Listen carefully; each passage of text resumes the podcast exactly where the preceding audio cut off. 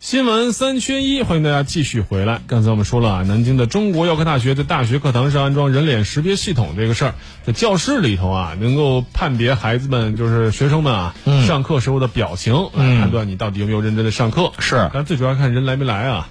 这个系统呢，引发了广泛的讨论。很多大学生认为啊，这涉嫌侵犯了个人的隐私权，也难怪孩子会这么想。再看另外一个事儿啊，这个事儿更厉害了啊！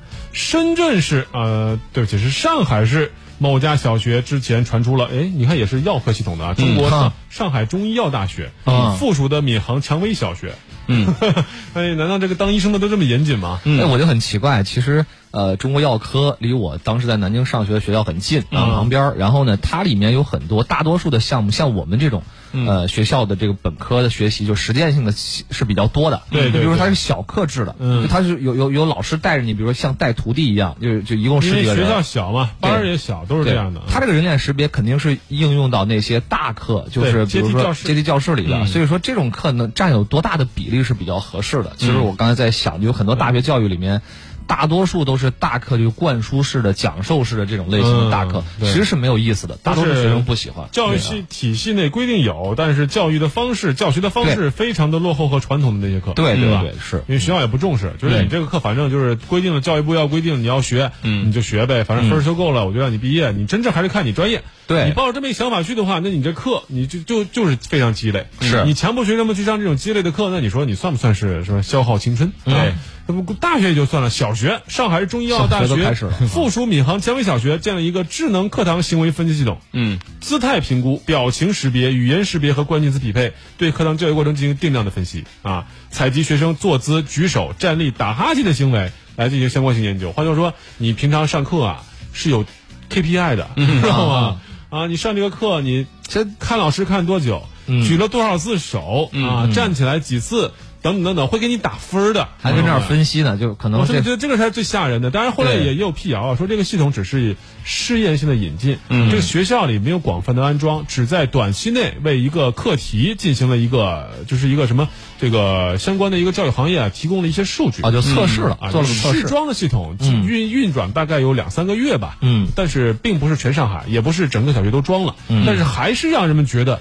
我觉得有些东西啊，真的不能把它 KPI 化。嗯，实际上大学教育这个事儿，你就是把它 KPI 化了嘛。对学分儿这个制，对吧？你对书满学分才能够毕业。对但你真正达不到的水平呢？我学校不做保证，我保证不了，是吧？包括你像这个这个课堂评分、教教育评分这个事也是，你学的怎么样，好不好，老师说话也不算，嗯，你你得让第三方给你一个 KPI，给你一个评分，这才算。我觉得这个才是最最最害怕的一个，就是我们现在把标准都交出去了，嗯交给第三方，所谓的第三方啊，嗯交给这个看似中立的数据和系统啊。那我觉得，那我们真正我们说我们在这个行业里，或者说我们在这个体系里的位置，到底是什么呢？嗯，这其实是最挺关键的一个对挺大的一个差别。包括其实像我说的这个可选性的多少，就是其实我我之之前像这个大学里面，如果按学分制来算的话，很多人可能都明白，它是这个就是呃主主主主专业你不能挂，对吧？对。然后你辅修的话，你要达到多少学分？那这些是可选项的多少，其实就是。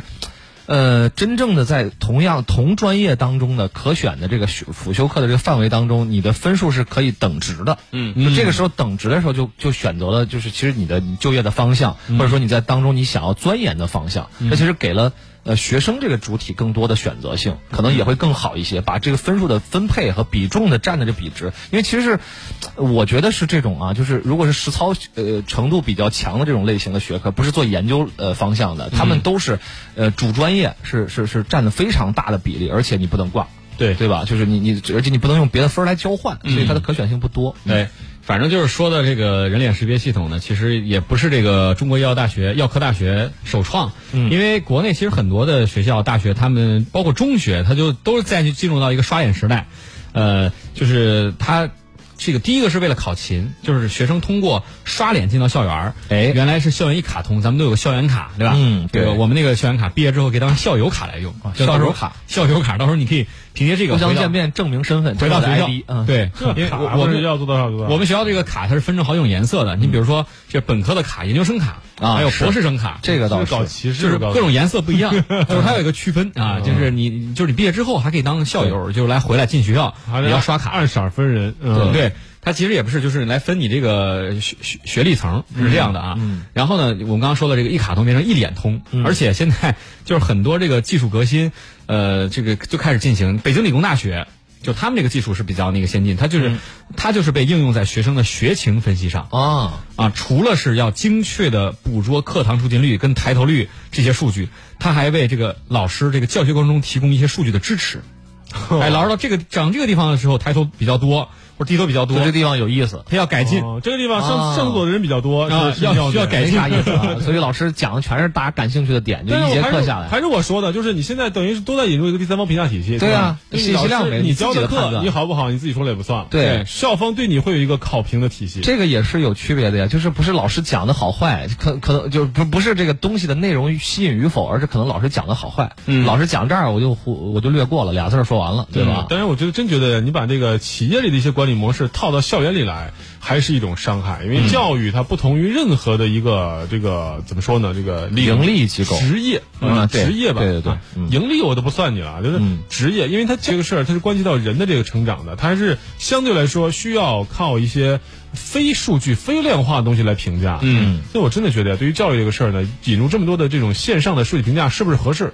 你要工作了，我们说你没有办法，对吧？嗯你的业绩多少，这都是靠数据来说话的。嗯但教育这个事儿，究竟怎么样？才能把一个一个孩子教好了？嗯。啊，究竟怎么样，你培养出来这个人才是真正有水平的人？嗯。我觉得这个还是两说。哎嗯嗯，这个其实我刚才刚才聊到这个校园的嗯嗯那种那种学生卡哈，就是门禁卡，嗯，就是我我因为英国的教育体系是这样的，他们其实有一个挺挺特别的地方，就是我学校的这个知识知识宝库哈，随时向你敞开，你就你这个学生卡可能你你不能再住宿，也不能再那个刷刷刷这个食堂了，嗯，但是你回来之后你可以进图书馆。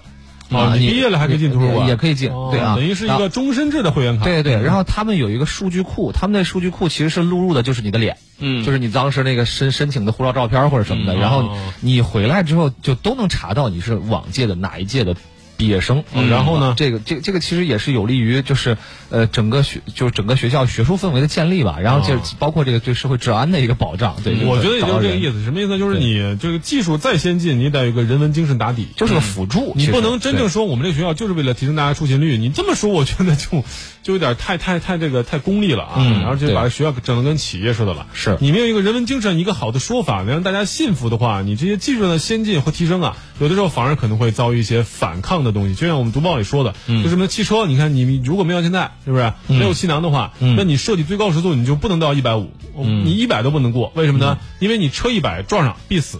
对有了气囊，有了安全带，你还有一丝生活的希望，你才能把车的时速提高到一百多。嗯就技术上的进步，一定是有第一有安全制度，再一个是有人文的关怀在里头的。嗯啊如果离开这些，你在学校里你搞的是看似是科技创新，提升效率，提升这个怎么说？呃，提升这个教学的怎么说呢？这个积极性吧，或者是到达率，但是实际上反而会挫伤同学们的感情。嗯对教育是反效果。对，这个这东西反正也是慎重。就刚刚我们说了这个几个学校，呃，北京理工啊，包括这个中国农业大学，其实他们从很早的时候，四年前一五年的时候就开始实验这个叫做智慧课堂，但是他们其实。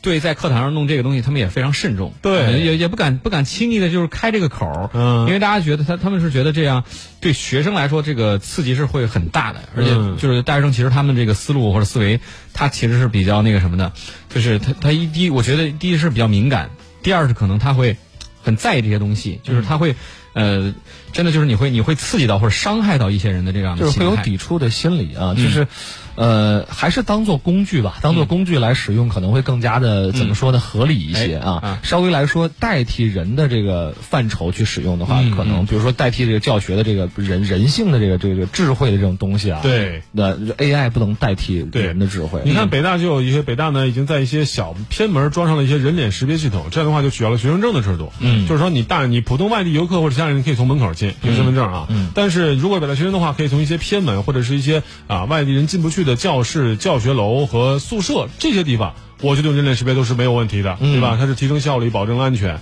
也没有什么人文精神方面的质疑。但是在教室里，那肯定还是要再慎重一点。也欢迎您发送您的观点过来，我们的微信公众号私家车九九九啊。广告之后，我们继续回来新闻三缺一。